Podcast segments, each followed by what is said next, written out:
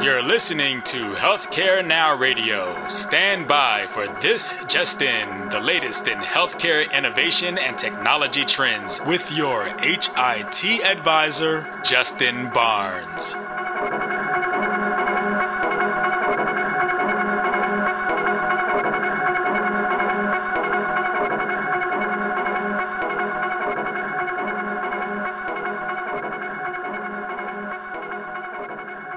Thank you for tuning in and welcome to This Just In. I'm your host, Justin Barnes. In these half-hour segments, I'll bring you the latest advancements in healthcare, strategy, innovation, and public policy. As always, we're broadcasting from the This Just In studios on the Business Radio X network as well as the Healthcare Now radio network. For this episode, though, we're speaking to a good, long-time childhood friend, Leigh Williams, Administrator of Business Systems, University of Virginia Health System. Welcome back to the show, Leigh. Thank you, Justin. I'm glad to be here. Yeah, I think um, I tell this story, and we tell this story now all the time, but literally, you were on um, my HIMSS radio show back in February uh, of this year, and um, you thought you recognized me and recognized my name, and then you walk on stage at HIMSS and said, we're just about to go. We're actually kind of live on air. I just step back to shake my guest's hand whenever they come on. Um, and you literally said, are you Justin Barnes from Amherst High School? And you almost just knocked me over. I mean, I, I literally almost fell over. Um, so yes, that was uh, great. Yeah. Uh, yes. Well, cr- credit to you for looking like you did in high school, so that I could immediately recognize you. So that was uh, amazing, though. And I remember the people saying, "Hey, we're recording," but um, it's not every day that you run into someone that you used to know well and now are reconnecting in the healthcare IT space. So I think it's fantastic. I do too. Uh, this is going to be, uh, you know, I can tell we're going to have lots of mutual collaboration certainly moving forward. We've already had them since HIMSS. so um, very, very cool. It, it's great to have you. So kind of having you back on air because you were actually on air. It was just about seven to, to eight minutes during HIMSS radio, um, but uh, but I'm happy to have you back. So, so thanks again, Leigh. Thank you. So you've just published a book, Mastering physician engagement. But is this your first book, your second book, or where are we in that spectrum? This one is the first book, and it was a, a labor of love. Came out of a lot of work with HIMSS and some HIMSS uh, folks that were interested in some of the topics that we had been presenting on. And I wrote it with my co-author, Dr. John Showalter.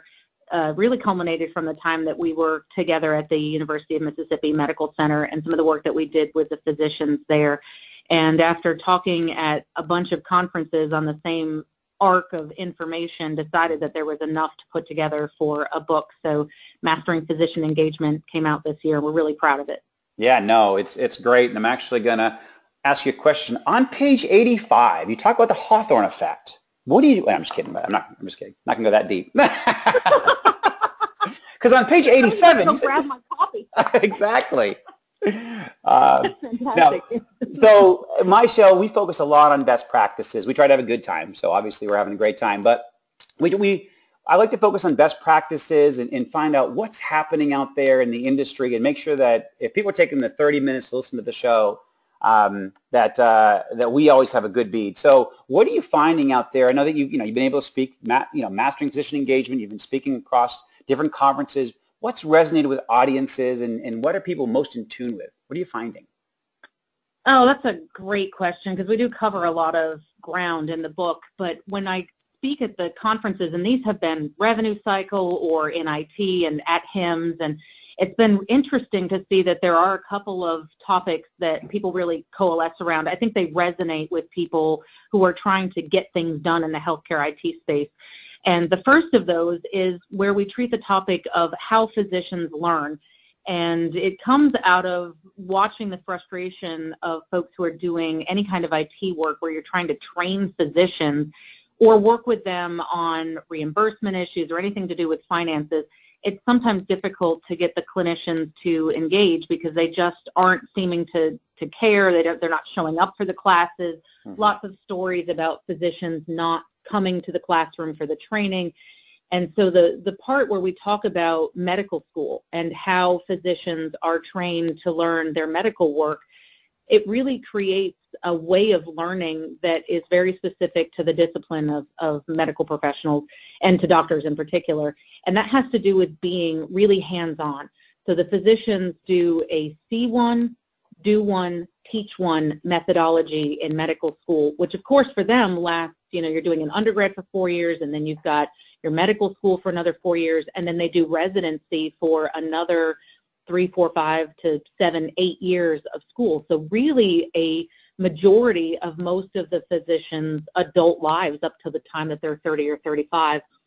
And they're taught in a very hands-on way mm-hmm. where they are independent thinkers who have to see for themselves how to do things. And they want to actually do the workflow themselves. So if you can relate that to a surgery, and they'll they'll watch and learn from books, but then they get good at it by actually practicing and doing the simulations and then doing things on actual patients, being with an attending who assists them, and when they get ready to go out into the world, they've had a lot of hands-on experience with it. So the idea of sitting in a classroom and having someone lecture at them is not really how they've been taught to learn. So the idea of being, you know, we all know about elbow support, but really focusing physician training in that elbow to elbow and working alongside them where they get to practice the workflow themselves much more effective. Um, and I hope we've helped a few implementations where they're uh, learning how to, to work with the physicians to really use and adopt the technology much better than through a traditional classroom style learning. Um, so that's been one of the fun ones. And then the other one is just about communicating goals to stakeholders. Uh, how do you talk to clinicians about technology projects? Because have you ever tried to do that? You get there with the physicians and yeah, it can oh, be yes. frustrating, right? Oh yes. You, you are um, trying to tell them that this is this new workflow is going to be the best thing ever, and they don't really um, want to engage or take the time away from patient care. So the other piece of it is how do you communicate goals for an, a technology project or a revenue cycle or population health in a way that resonates with clinicians where they want to give their time and support and effort to the project. Um, so there's a whole detail around that and some good ideas for starting those conversations, figuring out what is working with that particular physician group, mm-hmm. and then leveraging that connection to really push your project forward. Now that's terrific. So I guess you now taking all that great knowledge and what you're learning around best practices, how have you been able to bring that back into the University of Virginia? Like, what do you, you know, where are you, where are you bringing that back, and how are you bringing that information back in? Yeah, so one of the things that I have the privilege of doing in my role here is to help with a lot of the initiations of technology projects.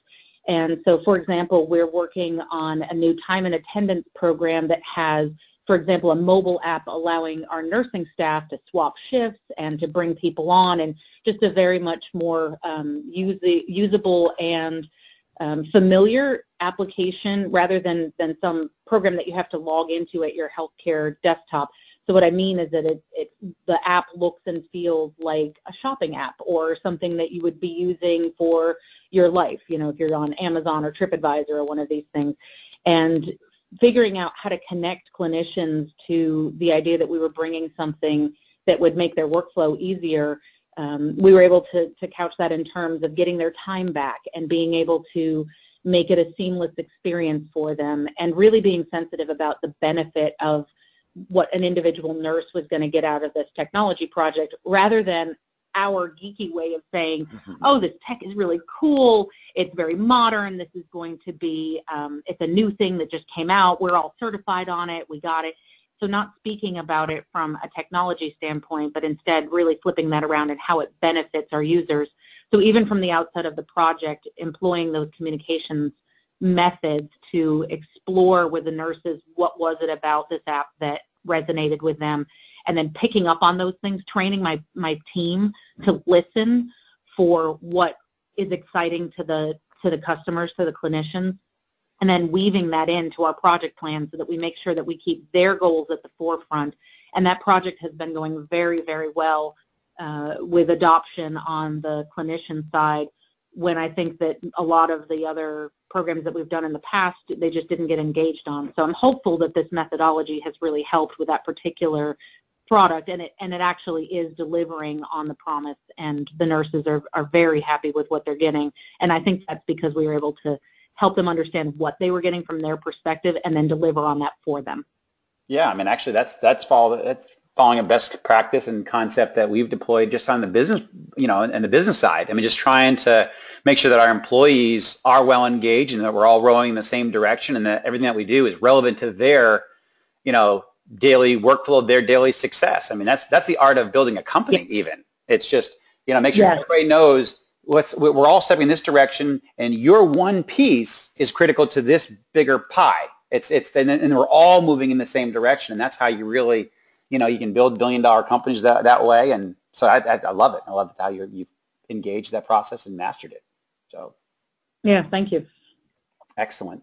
So I guess looking beyond this book, I mean, you've just published this, you're just getting out there, you're doing speaking on it, and I'm doing a radio show on it. But um, have you looked past it? Are there is there another direction that you may go, or um, some alignment with how healthcare is evolving? Do you think? Yes, I love that question because I was. Um, if you ask my co-author, I was not ready. Anytime anybody said, "What about another book or more?" I would just say, "Too soon, too yep. soon." Um, but then what hit me was that as I was talking about these concepts with, especially with my own team here at UVA, which is comprised of a, a few dozen um, really smart IT professionals who are everything from engineers to scientists to analysts, and I saw the looks I was getting back about it where I realized that it wasn't so much like they loved the tips and ideas like I just described around our, our time and attendance app, um, to work with the clinicians, but I needed to get them engaged in the healthcare work. Mm-hmm. They had for so long been disconnected from it that they didn't really see how their work was marrying up to the needs of the business and then driving the business forward. And the idea that they could be the heroes of the clinicians and deliver technology that would help the business was not, I, I guess it was sort of fun and exciting to think about it that way because they were used to just plugging away and delivering what they were asked to do. And so the, the idea for a next book, which is um, in its uh, start now, is about talking to IT people and revenue cycle people and data scientists and all of the folks that serve in that support capacity about healthcare and how we really need to understand the fundamentals of the healthcare environment so that we can have productive conversations with nurses. When they talk about how scheduling is difficult, we need to understand how they're staffed and how they organize their time and how they deploy their teams and why licenses and certifications are required prerequisites for certain staffing slots, et cetera. If you don't understand the business, it's very difficult to hear and understand and, and make that connection with how the technology is going to help, and then really weaving that business and the IT strategy together so that you can communicate effectively back with your operational and your clinical folks. So this next step will look at helping IT people to connect with healthcare and really deeply understand how we as professionals can aid clinicians in giving the very best patient care, patient experience, and owning our part of that mm-hmm. to feel like we're truly part of that clinical mission and that the success of sending a patient home healthier than when they came to us is not only the responsibility of the clinicians, but is also the responsibility of all of us who support the clinicians and to really get excited and engaged on that. So it's the inverse. It is not uh, helping clinicians be excited about technology. It's helping the technology team be excited about the clinical work. I love it. I, you're actually, that's the apex of where our healthcare system is going, how it's shifting. Mm. That's exactly the clinically integrated or just integrated healthcare system that we need to have. I mean, I, I've always said yeah. when working near and dear my heart is administrative, business, and clinical processes need to be fully integrated. Um, our, our yes. customer, I mean, our customers, our patients deserve it. They are our customers. Um, our clinicians deserve it. Our administrators deserve it. Our country deserves it. Our us as taxpayers pay the bill for healthcare costs in this country. People don't realize that Medicare, we as taxpayers pay that bill. It's no one else. It's not the government. It's us, and we deserve to have the integrated system. And I love how you um, create that inverse strategy um, from where you are right now with your book. So yeah, and it's amazing when you see it work because you're exactly right that we have this grand responsibility to do the mm-hmm. best work that we can in healthcare. And when you can see the clinicians respecting and engaging in the technical work and the technical, the revenue cycle, the population health, the data science folks also understanding how they're aiding in that clinical care and becoming a part of that care team. Really fantastic work can happen and that's i think a challenge of where we are today. We need to have really fantastic work happening all over the place. Yep. Yeah. And, and i think even on the innovation side we we capture that some of the most highly paid people inside of organizations are data scientists. You wouldn't probably necessarily think that but and they're, they're on the they're on the data side they're not on the clinical side. They're true data scientists but yet they're invaluable to us as as innovators and us as companies but also as, as organizations, you, you know that from your perspective. So, you know, I, I love the direction that you're going. It's so spot on. Yes. Well, thank you. So another thing that we're going to talk about here is something near and dear to my heart. I was very fortunate to be able to um, be a co-host and, and, co-creator of this Health Innovation Summit slash think tank um, that we pulled together uh, the other week, um, and you are certainly a part of it. You're a very key part of it. You're one of the catalysts, quote unquote, um, that I called them. And I think for, for my audience, you're going to start to hear more of this. We're actually going to do a couple of shows on the on the summit and think tank coming up. We're going to have more events actually uh, coming this fall and, and even um, into HIMSS 18 around this summit and think tank. But really, we, we brought together 40 to 50 of the, the global thought leaders on the clinical side, on the business side, the financial, administrative. Um, we brought in health institutions and, and healthcare centers. Uh, we brought in innovators. We brought in policymakers, other thought leaders and key stakeholders from across the country, but also globally. So it was, it was a great collection of minds. Uh, and again, that's why we're going to keep it going on. And in our day, we focused on value-based care as one of our tracks. We focused on connected health as our middle track, and our final track with virtual care. So three really big concepts, not just here in America and how our health, American healthcare system is evolving, but globally how we're evolving um, as, as a global society and, and how we need to bring this together. And you guys, you and, I, you and I have been talking already for a while on how we need to integrate a lot of these approaches. So those are the three topics, um, but because we were all thought leaders that were in the room, I didn't have any panels. We had catalysts. We had discussion catalysts because everybody in the room participated. And we've had a lot of cool takeaways from that. We're going to be publishing a lot more of that, that strong content, really best practices on how to engage value-based care and, and be successful with it, how to engage connected health and be successful with it, how to engage virtual care uh, and be successful with it in virtual care beyond just telehealth or tele- telemedicine. So um, first of all, thank you, Leigh, for, for traveling down and, and being part of that event. Uh, that was held in Raleigh. Um, but uh, but what are some of the big you know big takeaways or favorite takeaways um, that you got from that uh, from that event, that think tank? I love how you just described it because that room full of 40 to 50 thought leaders, that was such a joy for me to participate in because everyone knew the basics. We were mm-hmm. able to have some really great conversations at a high level that I don't often get to engage with folks that want to talk about healthcare, IT, and uh, value-based care, and all of the ways that we're leveraging technology to move forward in the different areas that you talked about. It was really an amazing experience to hear from a, a variety of folks who had exciting work going on. Um, just really impressed all day long with what people had to say and a, a, big hat tip to my friend Jeff Coughlin from HIMSS, who yeah. talked us through some of the legislative changes and what's on the landscape, and that's yeoman's work for him to keep up with what's going on right now. And um, I really enjoy listening to his briefings and help having his help to distill what's going on. So a greater understanding of what's happening in healthcare really right now from a level that is not what you get on the front page of the newspaper, but really from some folks that understand deeply how healthcare works. That was uh, phenomenal for me to participate in. Excellent. And I have to say that the work that Neil Gomes and his team are doing at Thomas Jefferson University around the patient experience, those apps that they had, the MyJeff yeah.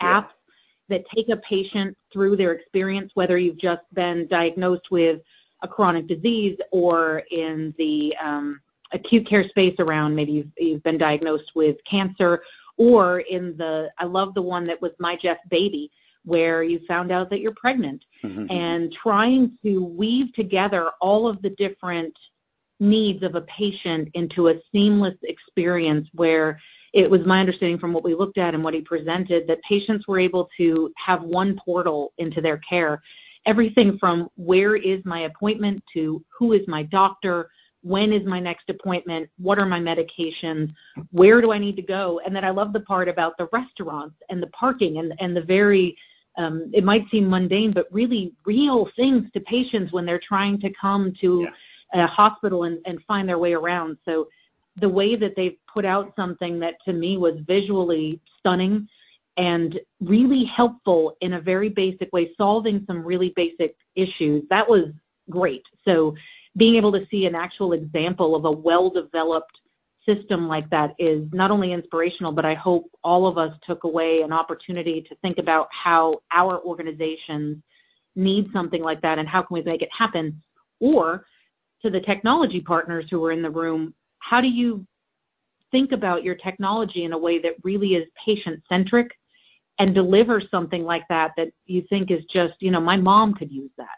Right. If we hold that as a bar of whether this product is successful or not, you know, could, would it would it change your life and make it better? And is it easy enough to use that anybody could pick it up? That's amazing work. Um, so I really, I really liked that as well. No, that, that's excellent. And you bring up Jeff Coughlin. That poor guy, we gave, I gave him five minutes to give us a regulatory brief on each of those topics. So literally, I've never seen anybody do a regulatory brief in five minutes on value-based care five minutes on connected health and five minutes on virtual care. I mean, it was, he was put under the grill. That's the only time that I had available. I, you know, we had obviously a lot to accomplish in a very short period of time in one day, and I gave him five minutes, but he hit it. He did it. He did a great job. So I'll certainly give uh, give Jeff props there. And and yeah, Neil Gomes from Jefferson, excellent. He has a very good integrated strategy, uh, and I, I completely agree. One of the other big topics we touched on a little bit on a couple of the panels was the unique safety identifier. I think that we're starting to raise that conversation again um, in the industry. Um, you know, what, where's government's role? How can government help? What, what can the private sector do? I think we're going to see some more innovations. We really, to get to value-based care, we need to make sure that we are identifying the right patient at the right time with the right information across an entire continuum across all systems, not just you know ones that are coupled together for different reasons or different strategies. I think that's one of the big pieces that I got um, out of Visit Well. But there's lots of things. So, I mean, for my audience, um, yeah. we are going to be publishing a lot of this in the coming weeks and months. So do stay tuned. Uh, and you're going to see some of Leigh's best practices as well uh, published. But moving there, Leigh, during the summit, you shared your perspective about transitioning from fee-for-service to value-based care. So what are some of your thoughts there, um, connecting the old with the new, you know, the old world with the new world, reimbursement strategies, and even if you could weave in some MIPS and QPP stuff would be great. Yeah, so I think the main point of that is, you know, if I were to distill down that really excellent conversation that we all had, is that we're in the transition from fee-for-service to value-based care mm-hmm. where most organizations are still living in that fee-for-service environment and have an operational mandate to continue to do business in the way that brings the cash in. The revenue cycle is still dependent on the fee-for-service methodologies, on the way that we're doing billing, and that's where the majority of the patient revenue, which is what we need in order to run our businesses, is coming from. And so it's an interesting thing to say, okay, well, I understand that we're about to have um, the storm of, of value-based care coming, and, and I get it that we have to focus on outcomes, but how as an organization do I start taking those baby steps towards getting a, a program and, and how do you shift? Because if you're still, you know, we, we use the analogy of, of catching fish right before a storm and, and the fish tend to bite really well when the pressure's dropping and the mm-hmm. clouds are over. And so in fee for service, you're still catching fish because that's where, that's where we are right now. How do you decide, oh, it's time to pull bait and go in and do di- business differently that's a, it's a, I don't think there's going to be one day that suddenly is the day that we cut over. So recommendations around best practices have to do with understanding your organization and what is it that your organization needs to do in order to make that shift. That answer will be different for every provider group. Um, I work in academic medical centers and I've been in two during the time that we've been doing this shift and they both approach it very differently because they are in different regions. They are uh, different business methodologies and, and priorities.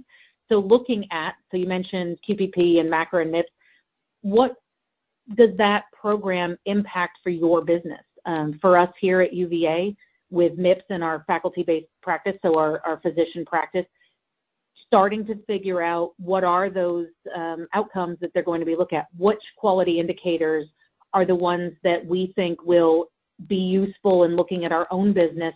Which ones align with how we want to treat our patients?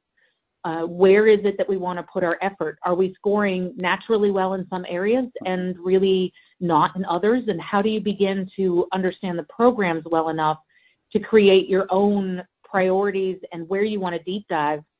And I would say another thing that's important is identifying ownership within your own organization. Who's going to be responsible from the operational side, from the clinical side, and from the revenue cycle side to really come together and do these assessments because without a clearly defined owner who's looking at the programs and figuring out how they impact your business and where you need to prioritize your efforts, you might not even get started. Um, so as we shift, somebody's got to start paying attention to the new way, figuring out how it impacts your organization, and then putting some ownership around if this is going to be a transition, how do we, what's the path and how do we get there?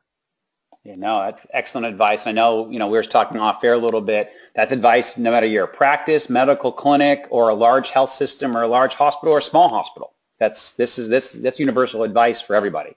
So, yes.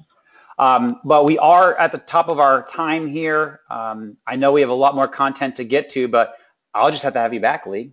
That's as simple as that. Thank you. You're welcome. I've enjoyed this very much.